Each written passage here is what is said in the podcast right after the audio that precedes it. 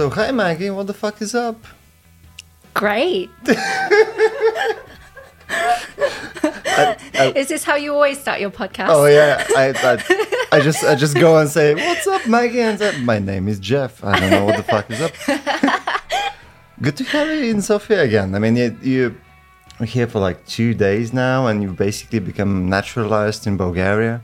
I love this place. I came here when I was like 16, sunny Yeah. beach, and it was like the cheapest alcohol. We just got drunk constantly. Excellent. That's, Went to see the Vengaboys. Do you know? Do you remember the Vengaboys? I remember the. I'm, I am this old, so I remember the Vengaboys. So basically, Bulgaria is sunny beach to you. That's um, that's uh, disturbing, but also lovely in a really peculiar way. So Maggie, you literally finished an event with us. that um, we, had, we had it yesterday about uh, dark energy. So you're our dark energy and dark matter lady. How did that happen? I mean, how did you get into into that field and then into astrophysics in general? Honestly, I have loved science since I was really young. I think um, like one of the ma- key memories I remember is just going camping with my dad and just going out and seeing how dark the night sky is with all the stars and stuff. And I just always knew that I wanted to kind of explore the universe and be an astronaut. That was like my dream. I was going to go to space. Um, and I always loved science experiments. I loved my science teachers. We used to like blow things up all the time, like build model rockets that would either like just get destroyed Amazing. or not go very far. Um, I don't know. And uh, as, as I learned more and more about it, um, in particular, um, so I did an undergraduate degree at the University of Kent in astronomy, space science, and astrophysics, and then I went to do a master's in uh, UCLA, Los Angeles, and my one of my lecturers there taught me cosmology, and it was just the most mind blowing thing to me. Um, learning that like from the skies we can figure out like the whole fate of the universe like whatever like predict what's going to happen in the future know exactly what happens in the past just by Majestic looking at some stars yeah That's fucking cool. Why did you go with your dad to to see the stars? I mean, why, why did you find uh, a, a non-light polluted place? In England, actually, there's quite a few places that we have dark sky areas. I can't remember in particular where we, we went all over the place, to be honest. Um, Peak District and stuff. Um, Devon, you can literally see the Milky Way from Devon. So there are a lot of dark sky places. Um, you need to leave London um, because You need to leave London, yeah. That's a good there- There's no stars in London. Like stars don't exist. Yeah, that's uh, that's one thing that civilization loses slowly over time with uh, light pollution. Yeah. Well, we lose it anyway with the expansion of the universe, right? Yeah, well, because light Probably a bit only- more time though. Like, just give it five minutes. We will- if you came to my talk yesterday, you Yes. would know that if the universe was phantom, dark energy was phantom dark energy, Hmm. then the acceleration of our universe is getting faster and faster. Hmm. So it's acceleratingly expanding at the moment, but it could be accelerating at an even faster rate. Hmm. And that means very quickly we won't be able to see any stars or galaxies at all. Jesus, that's depressing. It's so depressing. But if we stop seeing stars, what do you think the effect on humanity would be? I don't know. Um, I mean, we have like fireworks and stuff, right? So We're gonna make fake stars, is what she's saying. Just build a dome. honestly, have you seen those drone like light shows? Yeah. They are the most amazing thing. I, I could watch them all day. Like if stars and galaxies didn't exist, Yeah. I could just stare at them and be fascinated by You're them. gonna trade Make my own. You're gonna trade stars for drones. Yeah. That's so capitalist. You. Jesus. You'd be the one selling the drones. I'll be selling the drones. Yes, that I'm the evil capitalist in the story. I don't know. I, it, it seems like from the past like year or so, I've become an absolute hater of drones. really? Yeah, because you go you go on a beach or you go in a park and there's always something going zzzz, and you're just fucking taking pictures and shit. And I'm like, why? why is this necessary? So if they didn't have any sound, it would be okay. The sound is probably the most alarming thing. Yeah. If they didn't, well, if they didn't have a sound, there'd probably be other privacy issues. It would e- it it would be even scarier because you Yeah. turn around, oh shit, there's like a drone staring at me. But this this mosquito sound that kind of fucks me up mainly. I don't know if you if you got the same thing, but when you hear it, you just slightly get edgy and be like, "What in the actual shit?" I don't know. I'm a technology hater for some reason. Uh, I'll, I'll go back to sticks and stones at some point. It's very bizarre. You should be like a pro tech person. Uh, well, I'm. What can I say? Uh, I'm a conflicting person. Speaking of technology, Yeah. Uh, today we wanted to try and explore a bit um, uh, more about AI because in the last six or nine months, everybody's talking about AI. Six you know, to nine months. AI's been around for like ages. decades. It's true, but in the last six and nine months, it kind of got into the public sphere with uh, GPT-4 and with uh, Midjourney and you know with DALL-E, etc. So people started actually using those models either as um, image generating uh, tools or as uh, you know with the large language models, they started using them for a variety of reasons, not only writing essays, but just like complementing different kinds of uh, jobs. And then people are being um, slightly alarmed about losing their jobs. You know, the whole shtick of, Yeah. you know, uh, robots will replace us and kill us. Uh, as your uh, mug says, so many doomsdays, so little time. So, um, m- my interest is also not only on in the public sphere but rather in in the scientific domain what ai actually means for science? I mean what kind of stuff can we optimize? What kind of um, processes could be uh, designed because we have ai and what can we potentially derive from it in terms of productivity discoveries etc Okay, great. Um, maybe I should give a bit of context about m- where I fit in into AI because I am an astrophysicist, and you're making me talk about AI, and people are probably like, what's "What?" going on So, surprisingly, um, it has a huge amount to do with astrophysics and science in general. Um, when I was doing my PhD, I, I was already starting to get hyped about AI. And the problem was that we were entering the era of big data in astronomy. In astronomy, in the past, people would take astro photographs on giant plates, and you would have um, individual people examine them plate by plate to find out where a galaxy is, like mark down its coordinates or whatever. Um, so it was a very slow process, and and even now, a lot of astronomy is still done by hand, by eye, by some poor student somewhere. Please look through these ten thousand images for me. sounds like slavery But um, yeah, with big data coming in, um, like the Euclid mission that I talked about in my talk yesterday, um, Euclid is going to be taking 100 gigabytes of data every single day, downloading it. Very, like, to download 100 gigabytes of data, I don't know if you've done it, but it's it's a huge amount. It will take you all day just to download. you wouldn't want to know what kind of stuff i download And then can you imagine like processing through that, like image by image, just flicking through? It's just not feasible. Like Yeah. to analyze this amount of data, we need algorithms that can quickly flick through and say, oh, that thing's interesting, that's mm-hmm. unusual, or process all of this data very quickly in a in a manual way for us. So basically, it's uh, mostly used as a filter uh, in, a way. So it basically filters out stuff that isn't of interest, and it It manages do, to. yes. It identifies specific characteristics of different images, Yes, so they can. can be categorized. Yeah, absolutely. So, um, in my work in particularly, uh, one of the first papers that I published was um, actually using simulations of what Euclid would see, but not working on the galaxies that typically we're interested in. Um, in Euclid, in addition to galaxies, it will see a lot of asteroids, and asteroids are slow moving on the sky.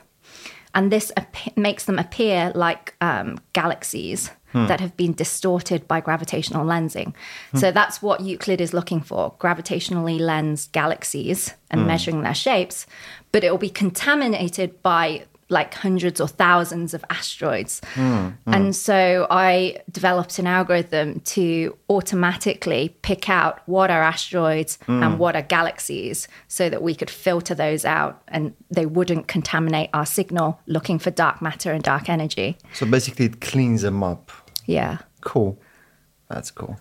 And how that uh, how did you get to that algorithm? I mean, what what kind of skill set is required for you to make something like this? It's really surprising, actually. As an astronomer, you would think that I just look for a telescope most of the time, but it's very unusual for astronomers to even own a telescope. Um, I went one time to a big telescope in Chile during my PhD, and that's it. Like, and even then, you don't look at it. You go to this giant telescope. You don't even enter the room of the telescope. You're in a separate control room, just looking at graphs and and Yeah. data. You Yeah. don't get to see anything at all. Yeah. Um, so I guess a lot of the skills that you develop as an astronomer is data analysis, working with tables of numbers, working hmm. with algorithms to process those numbers. And so that's very like similar to hmm. Hmm. working with machine learning, coding algorithms to deal with the data. Um, it's not that different at all. It's basically data science then. It's So basically data science. That's And that's why it's so applicable. Like, that's why I always say everyone should do physics or astronomy because Hmm. all the skills that you develop there can be applicable to a wide variety of things from like data Hmm. science to, um, I don't know, some a lot of people go into finance and other Yeah. things like that. From from dark energy to the dark arts of finance. I know. Amazing. Awful. So okay, um, uh, you started with uh, this algorithm that cleans up the images uh, from um, uh, you know asteroids, etc. So you get a better idea of the stuff that you're actually analyzing. But what are the different use cases uh, for AI in this? Is it is it just to fix imaging, or is there some kind of other application where you can? There is so many applications of AI in astronomy. So um, detecting things is one thing. So detecting new things, detecting things that you already know about.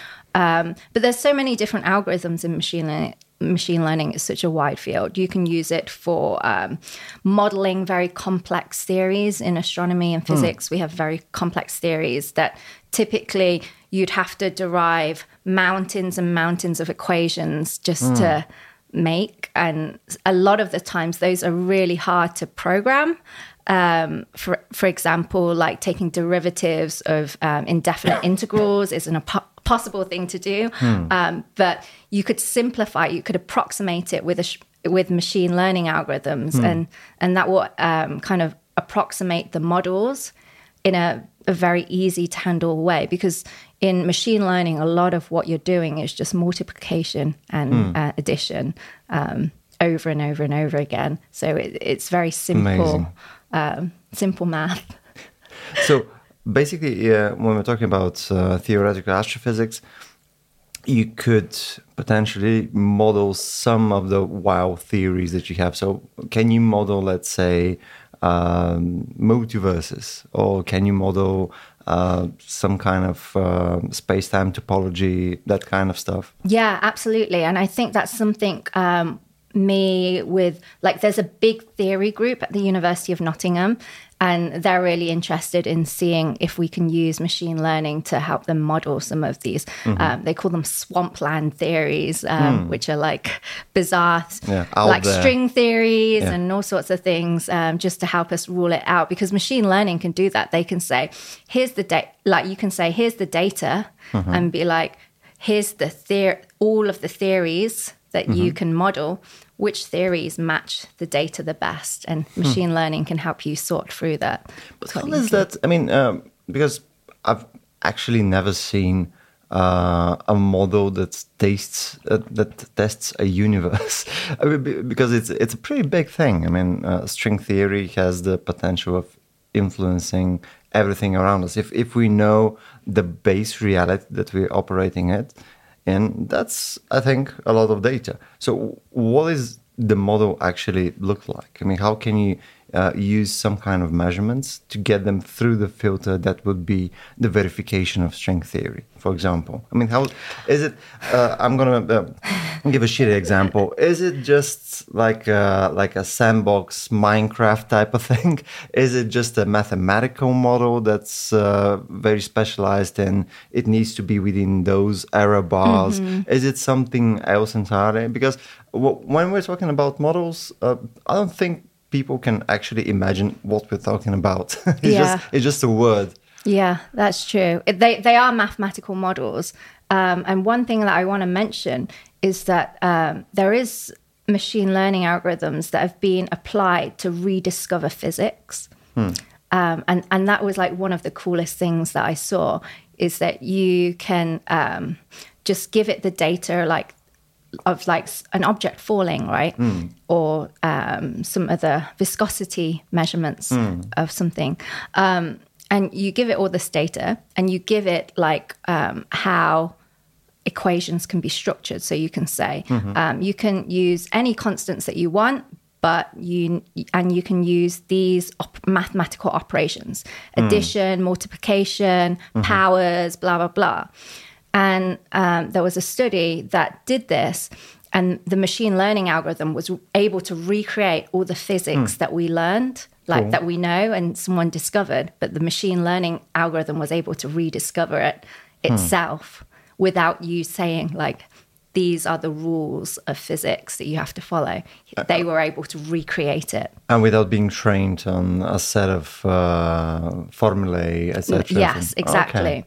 They use this kind of, um, they call it an evolution um, algorithm, mm-hmm. where um, you would put together different operations, mm-hmm. and the operations that get closer to the data, mm-hmm. they go on and kind of breed mm-hmm. new um, new sets of equations mm-hmm. that are similar to the first one to get closer and closer to it. And cool. the ones that get further away from the data, they kind of eliminated. So just like evolution of humanity itself, like the best genes are always carried on. That's, um, cool. that's how it works. It's crazy. There was uh, there was this web app probably like 15 years ago of of a bike going over uh, spotted terrain, and so some of the bikes were horrible. One was with just one wheel and a really small, shitty wheel, and it would just fall over after like a meter.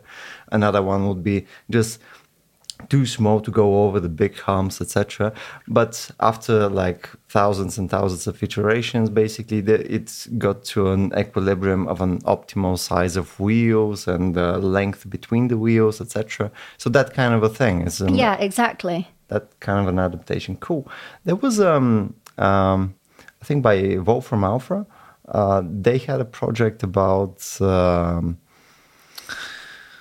mapping uh, physics in a similar way of what you're saying. I'm not sure it was an evolutionary algorithm, but they tried to uh, relate the different things that we know about the universe and in a unified model. So basically, they wanted to do a unified theory of physics and the interdependency of the different parts of what we know about physics. And it was really interesting. It looked, well, because they, they made a graphical representation, right?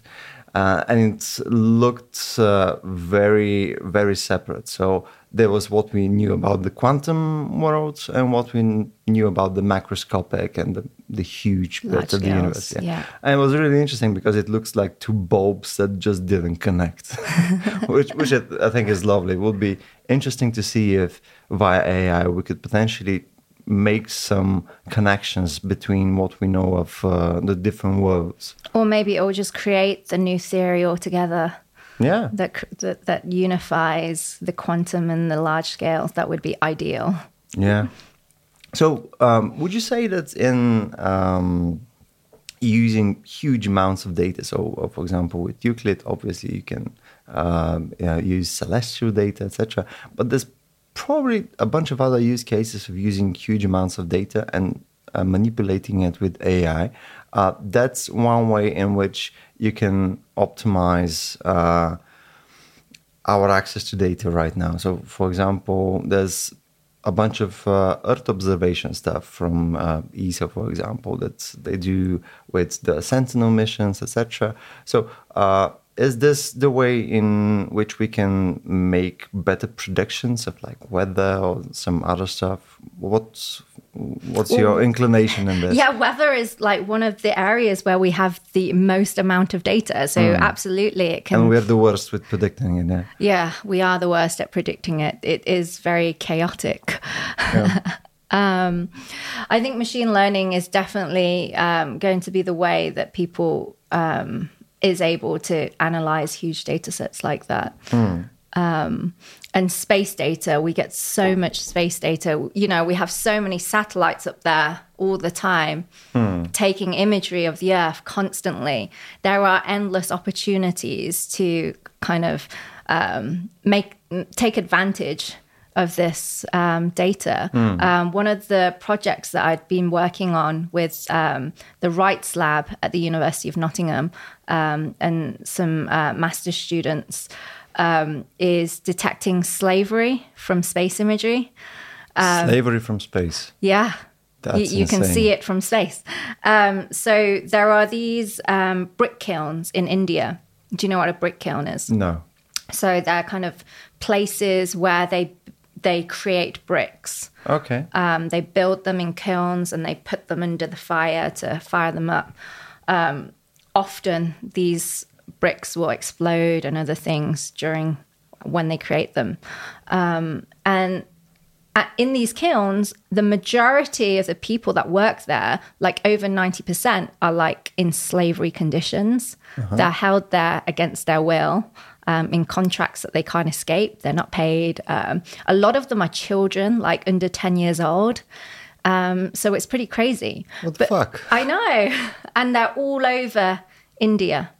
There's so many of them. But it's a do you- huge industry. Yeah, but but how do you? I mean, obviously you, you don't have like a resolution of let's say ten centimeters, so we can you know track the life of somebody. So how how, do you extrapolate that a group of people are under slavery conditions? I mean, Yeah. what what are the presumptions that you do in order to state this? So the first thing is to identify where these kilns are because they pop up all the time. People are always building them because they're huge sources of money. Um, so we need to figure out where they are. And they typically have very distinguished shapes that you can see in satellite imagery. If they're active, you'll see smoke coming out of the chimneys as well. Um, the problem is that a lot of our space data does not have the resolution to distinguish it. There, there's uh, some high resolution data, but there's not much of it there. And traditionally, um, what people have done is have have to go image by image, seeing by eye, oh, that looks like a brick kiln. There's some smoke in this high resolution data. And so, what I've been working on with the Rights Lab is seeing if we can do some low resolution mapping hmm. using AI to enhance super resolution of these low resolution images, hmm, which hmm. we have all sky coverage of.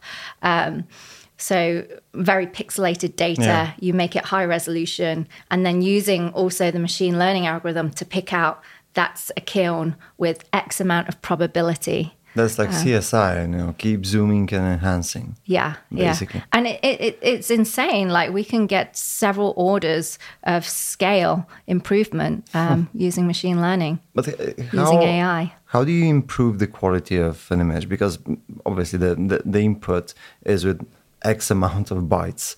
So what what you improve is is it just some kind of a uh, like a, uh, image regression type of thing? Does it does it uh, work in a similar way like DALL-E or Midjourney type of thing?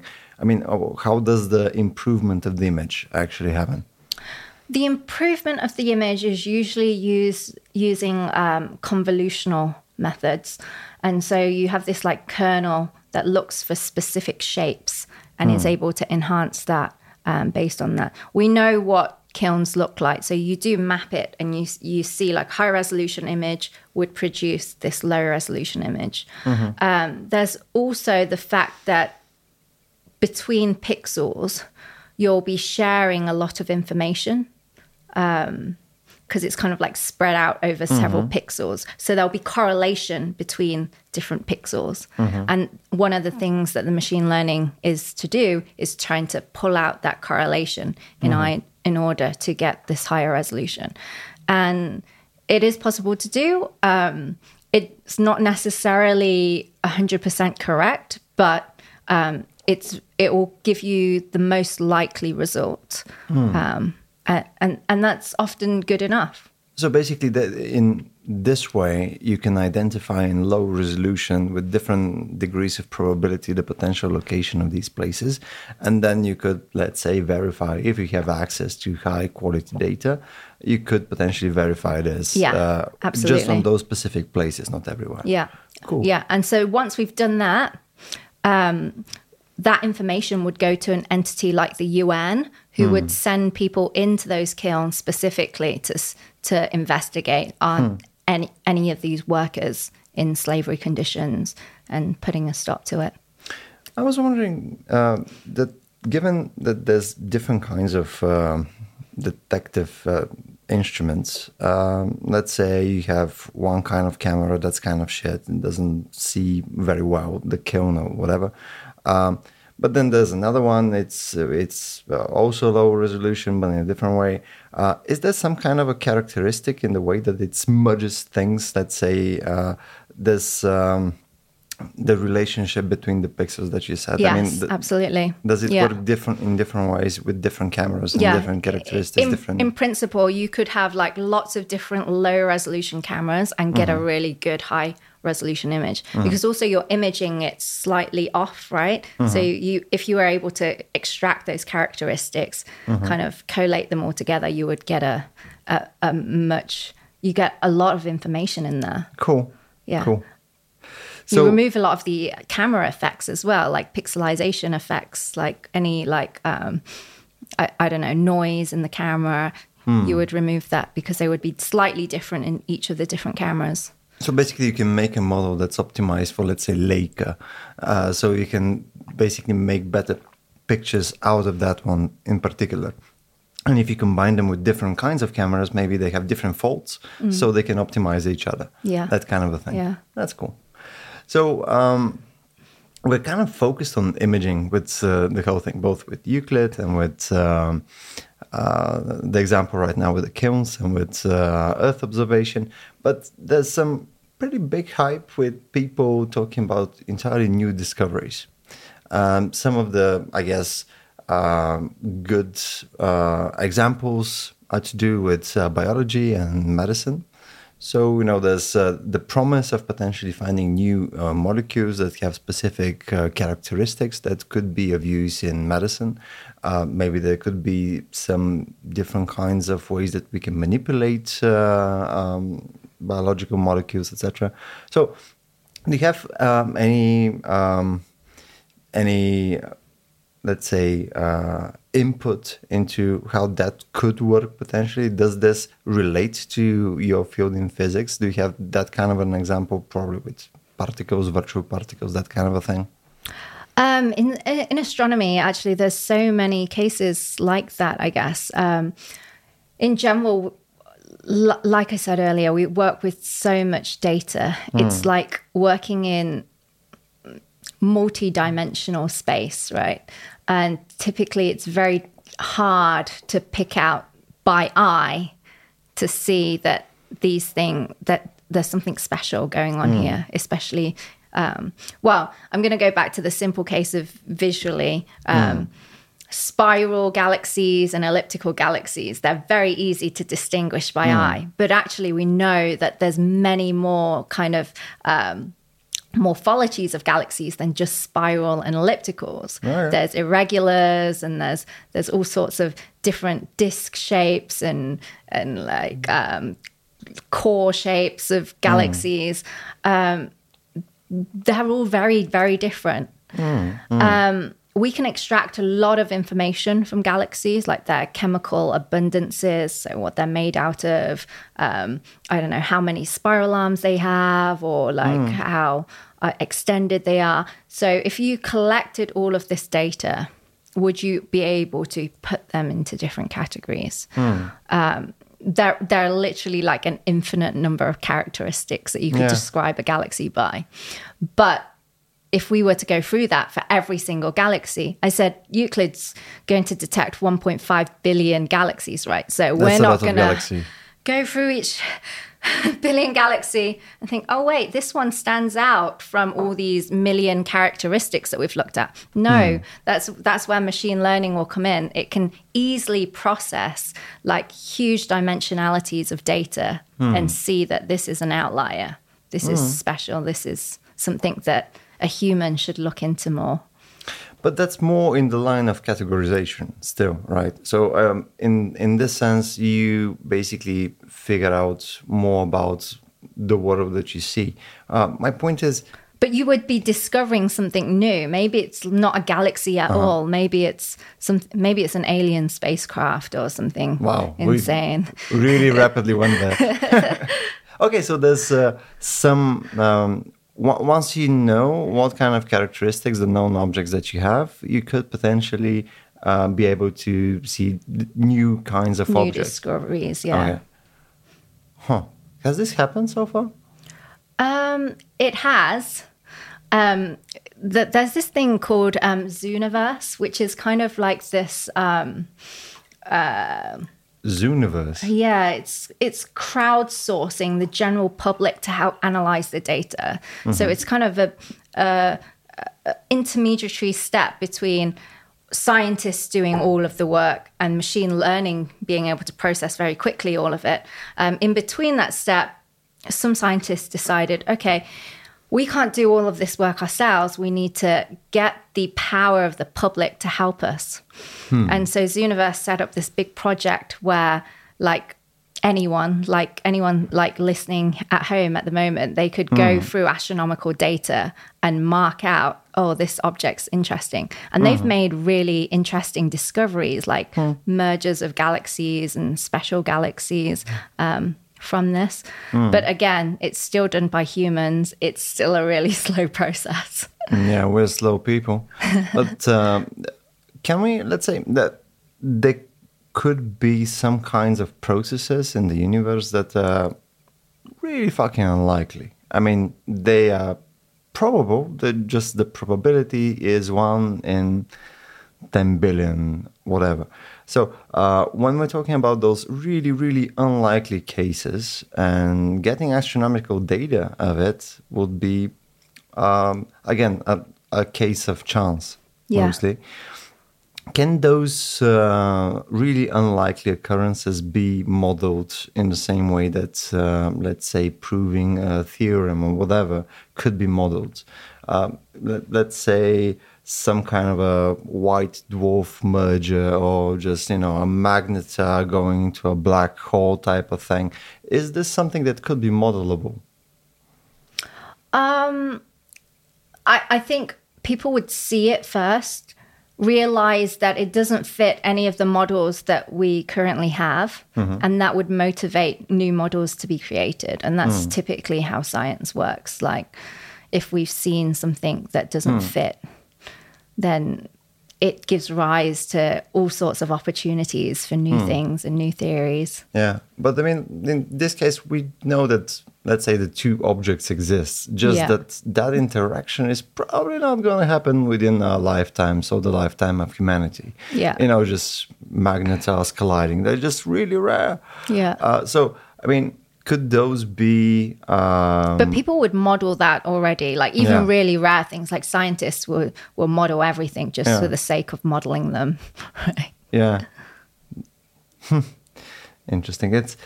I always uh, hung up on the points of uh, modeling stuff. I just can't imagine how the model would actually look like. I mean, obviously, it's not a. They don't make an interstellar type of uh, movie out of it, but it, you know, there's some kind of information that they derive from, let's say, uh, simulated interaction with this. I just can't imagine how it looks like. I don't know we tend to send a lot of stuff into space right now. So anything from the James Webb Space Telescope to um, you know, uh, SpaceX's uh, shitty small uh, Starlink satellites. Starlink satellites. Exactly. They're not the only ones as well. There's Yeah. so many more coming. It's going to be horrific. yeah, for astronomers, that's probably not amazing news. But my point is, Well, uh, even for you guys, right? Yeah. The more space junk that you have up there, the more likely it's going to crash into each other and create an Yeah. escalade of destruction. Yeah, just cleaning up lower uh, orbit is probably going to be a, a a thing in the next uh, several decades. But my point is, when we get all of this stuff outside of the atmosphere, basically the the further away it is, the more autonomous it needs to be. So obviously, when it's kind of close by, you could have some amount of control.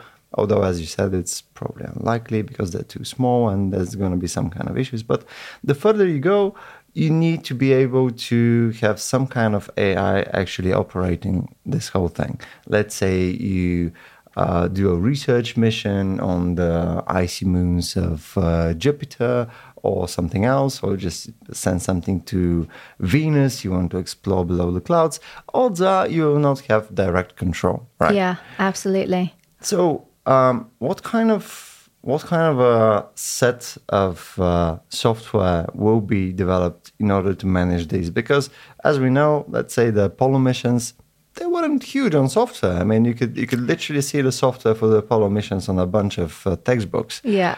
Uh, and at the same time, right now, we're working with a lot of data and with incredibly complex algorithms. Do you think that we'll be using stuff that uh, manages robotics, etc., more to do with AI, or are we going to stick to something that's more lean and precise, you know, more straightforward stuff? Because, uh, correct me if I'm wrong, AI that we're using right now, it's um, better with working with more messy stuff, but it's not necessarily better at getting results that are concrete. I think um, so.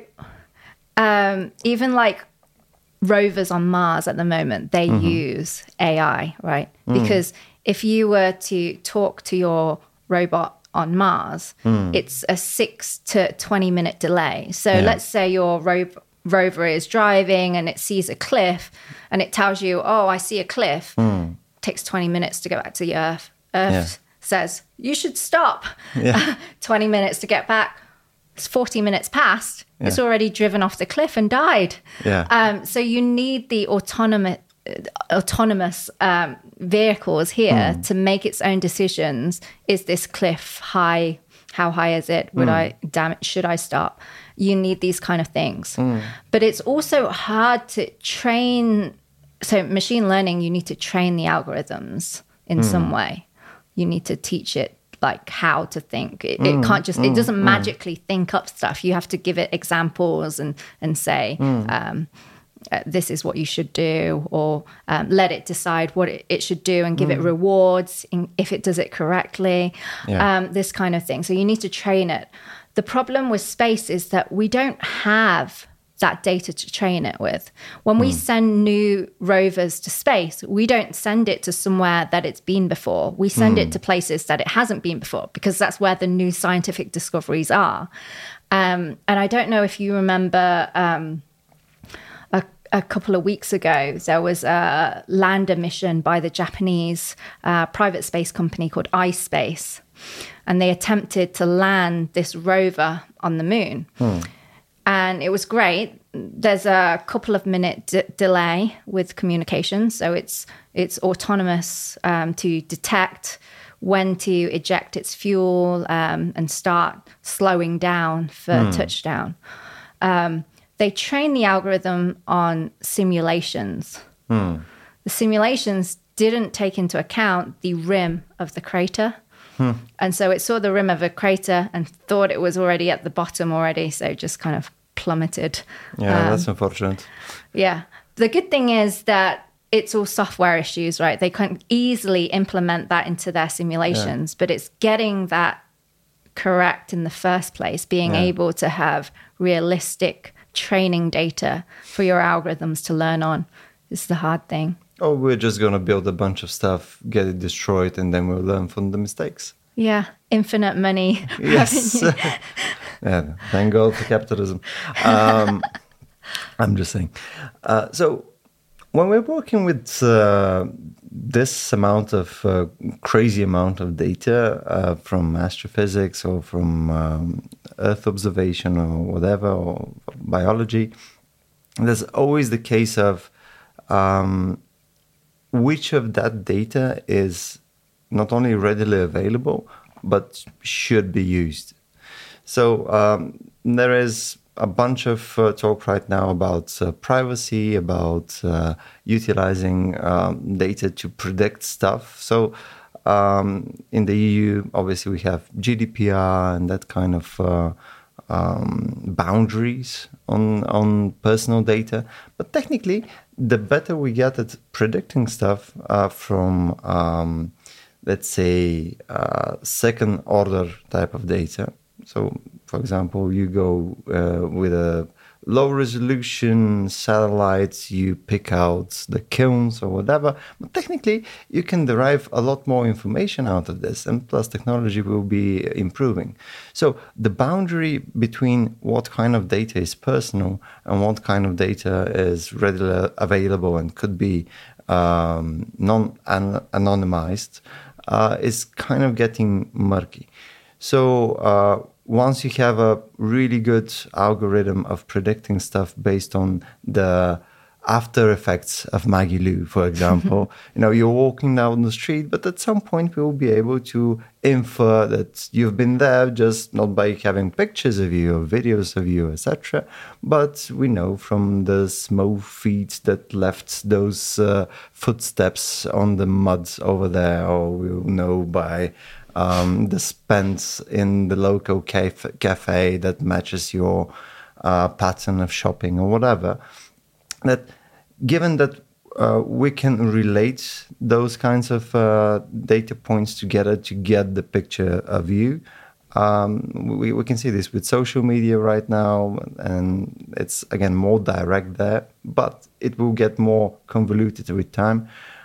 How should we approach this? But because we're uh, we're going into an informational age of unprecedented uh, uh, characteristics. And it doesn't seem obvious that we will just say, wow, we'll just ban it. So we'll just make people not use that data because it doesn't seem to work that way. I mean, if you have a good enough algorithm, you'll be able to predict stuff based on really shitty data, as you yeah. said, pixelated images of kilns, for example. Sure. I think the big problem at the moment that people are worried about is not getting compensated for their data that they're sharing. Hmm. I think a lot of people, um, for the things that you mentioned, like Midjourney uh, hmm. for image creation before, that's scouring the internet for other people's images to create new hmm. images, and and the artists feel like that this is going to be putting them out of jobs, right? Mm-hmm. Because they can create similar or even better images that they themselves can create do it on a much shorter time scale mm. there are, are, no need for artists anymore. So people are scared mm-hmm. right? Um, and they don't feel like they're they're compensated for it. But at the same time like that all of their data that they've shared is public right? So um, I could go online. If I was a great artist, I'd be able to copy their style and create mm. my own thing. And they wouldn't expect me to recompensate them for mm. drawing in a specific style. I mean, like in school, you would, in art classes, you would quite often be told, I'll oh, draw in this style mm. or hmm. this artist style. And that's always been okay. But as soon as it came onto kind of the AI revolution, hmm. where it may be that this object or this algorithm could take my job, mm. it becomes more scary for people. Now you can so see they're why. more defensive. Yeah. Right. But I think this is the way we have to move forward. Like, I, I think that, yes, there will be a lot of people impacted by mm. the hmm. revolution of AI but then new jobs will come. There will be more engineers working on mm. AI, further AI algorithms, cleaning the data to mm. train algorithms. There's going to be it's it's going to change life as we know it and make it better so we can focus on more important jobs. Hmm. but that's more to do with um, with with the problem of you know job loss and optimization of processes. I mean, I'd argue that artists are not only going to be not out of a job, but probably have way more jobs. but um, my my main point in in this was more to do with privacy, Privacy. and control, because imagine. Um, you're an enlightened dictator, Maggie. You're a dictator that will take over the world at some point. Um, the way that you probably be able to do it in the next few decades is by using some kind of AI technology, right? So you you'll be able to um, manage to identify dissent uh, within your domain with uh, you know with working with different kinds of AI to detect uh, different kinds of messages, tones, etc. You can be uh, able to detect different kinds of gatherings with space images, etc. You see, oh, there's more than three people on that corner every Thursday. Okay, so no gatherings in my domain. Um, you, you see what I'm getting at? So basically, the more uh, the more options that you have to apply control with uh, infinite amounts of data. And it doesn't have to be direct uh, data. It doesn't have to be a photo of people talking together. It could be just inference. Uh, doesn't that just remove some amount of the guardrails of democracy? Doesn't that actually create some kind of issues if you want to have some freedom of expression freedom of movement? Um, because end of the day this would be accessible You, you think all this data would be accessible? Well, I mean, right now we can see that um, we don't have a good model for um, actually being able to say this is private data and, and this is public data. I mean, you yourself can just literally put uh, a microphone in that garden over there uh, on one side and another one on the other side, and based on the soundscape of the whole thing, you get a pretty good idea of how many people pass by there, uh, what are the characteristics of the, how many are children, how many are uh, dogs, etc. So, uh, is that uh, data uh, collection regulated? Not very well. I mean, is it not? So in the UK, like even if you have like a home security system, Mm-hmm. like a camera, if that is shown on the street, you have to register it as Mm-hmm. CCTV. You can't just set up a camera. if it's stationary, but you have a phone. sure. Uh, my point is, um, yeah, we, we have some amount of guardrails for things that we know. So a CCTV is a very specific thing because you're recording pictures of people in that particular spot right now. Yeah. But my point is, yeah, that's kind of on the stuff that we've kind of figured out. We're figuring it out for drones as well, kind of. You know, we're trying Yeah. to make uh, places that are drone free, etc. But again, uh, when we're talking about really um, like delving into all of the social media data, like every image uploaded, every video uploaded, and That trying kind of- to figure yeah. it all out. Or just imagine you have some uh, public access data. Let's say the city has some amount of uh, Internet of Things detectors for stuff for heat, for humidity, for whatever.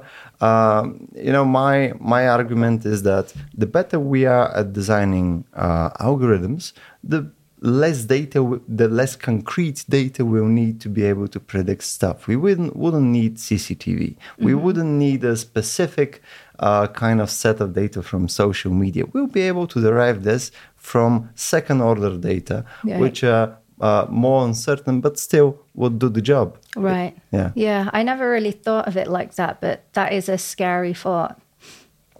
Thank you. That is Thank a you. frightening thought. Thank you. That's uh, that's what I'm thinking about every night.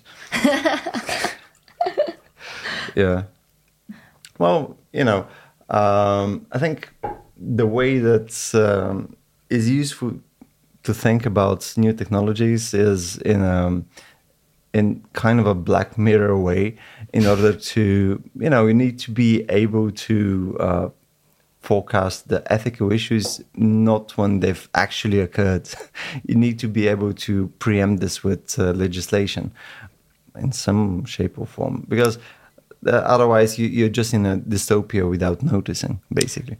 Maybe, but then if you're too careful, what it like some of these things it feels like it's it's not going to happen. Hmm. And you're putting all these guardrails up for no reason because It's possible, yeah. Yeah. True, Yeah. yeah, it, it is possible. But then again, I mean, you don't know what the next uh, uh, nuclear revolution is going to be like. And AI seems like the kind of force multiplier that could potentially make life pretty fucking shit or amazing, but you don't know where the pendulum will swing, right? Right. So I think being conservative um, to some degree maybe isn't a bad idea. So, for example, in the last uh, six months, there were some, you know, uh, letters of uh, slowing down AI development, Yeah. etc. Uh, isn't that some kind of a tool that you can uh, utilize? Because in humanity scale uh, type of thing, whether we do it in two years, five years, or ten years, doesn't fucking matter uh, that much. So, wouldn't you say that being a bit cautious would probably serve some kind of a tool, or do you think the benefits of having it now today outweigh the risk? I definitely think the benefits outweigh the risks. Mm-hmm. I think the risks are really over exaggerated because I'm I use AI in my research day to day and Hmm. I know how unimpressive it actually is. like you have to really really process the data, really like get it specific even to make it do what you want to mm-hmm. do.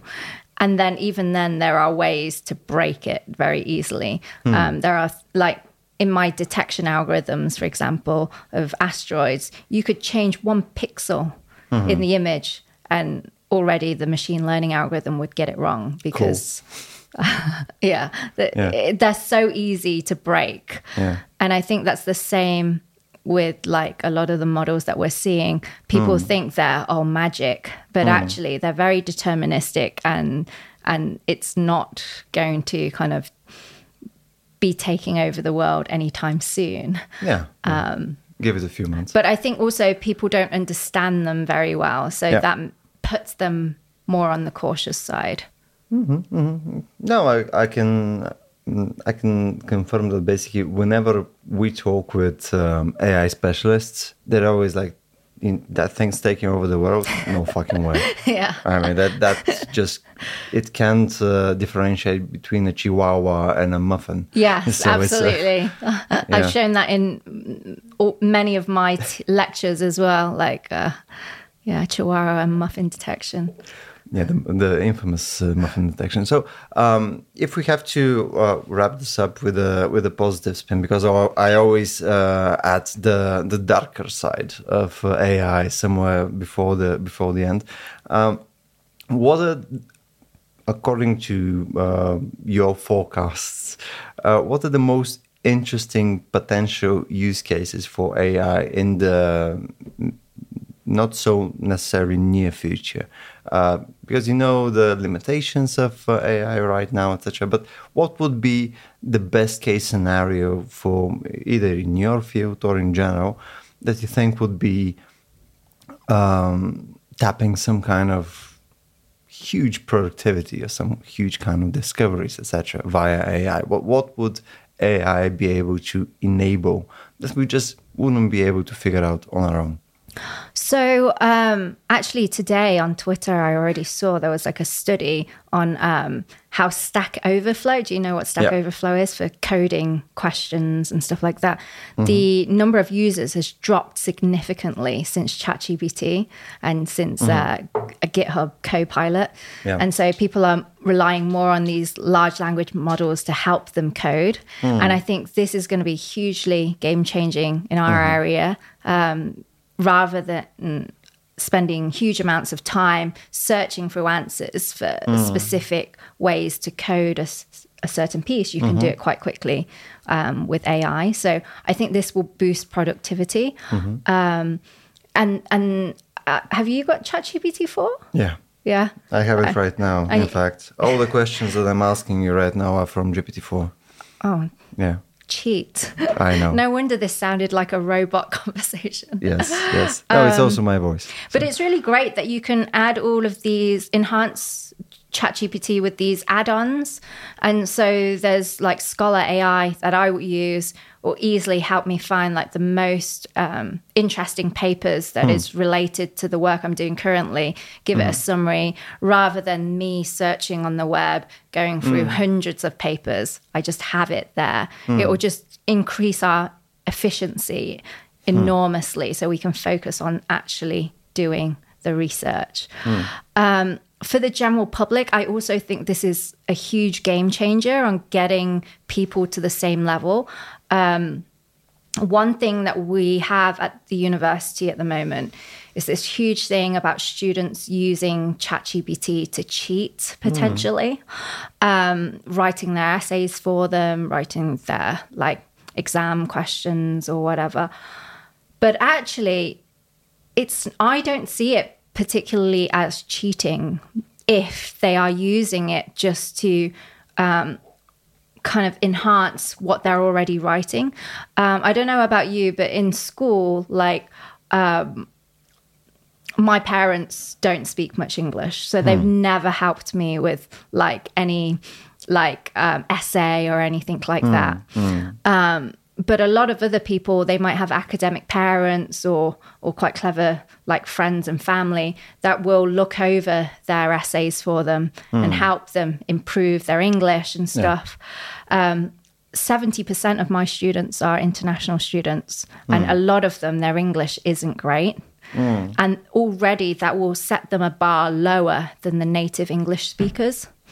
So if you can introduce a tool like this that will help the students that are less comfortable around language, remember, I'm a astronomy course. I'm a machine learning course, right? I'm not an English course. Yeah. So the benefits that they're getting out of ChatGPT is not the knowledge, but it's the kind of communication. And so this will help immensely getting those international students or people from um, lower privileged backgrounds to the same level that um, privi- privileged English speakers have. So basically, you think that uh, if I have to categorize this as an AI, uh, the main sources of improvement are actually going to be really practical. They're going to be in terms of programming and optimization of productivity there. They're going to be in education as tools to level the playing field.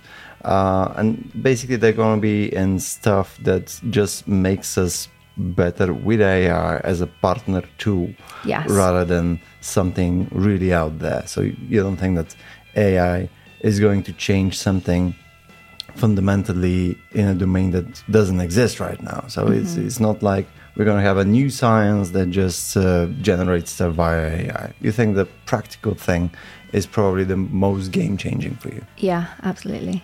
Cool. Maggie, thanks for thanks for coming to Bulgaria again. Thank it you was for really having lovely. me. so fun. Yeah, I hope uh, I hope we'll be able to do something soon again. I think uh, you will learn to love the yogurt soup territory at some point, which is not a breakfast, as as I've pointed out numerous times over the last two days. And uh, yeah, I'd love to I'd love to chat more about space at some point. So you're always welcome. Thank you.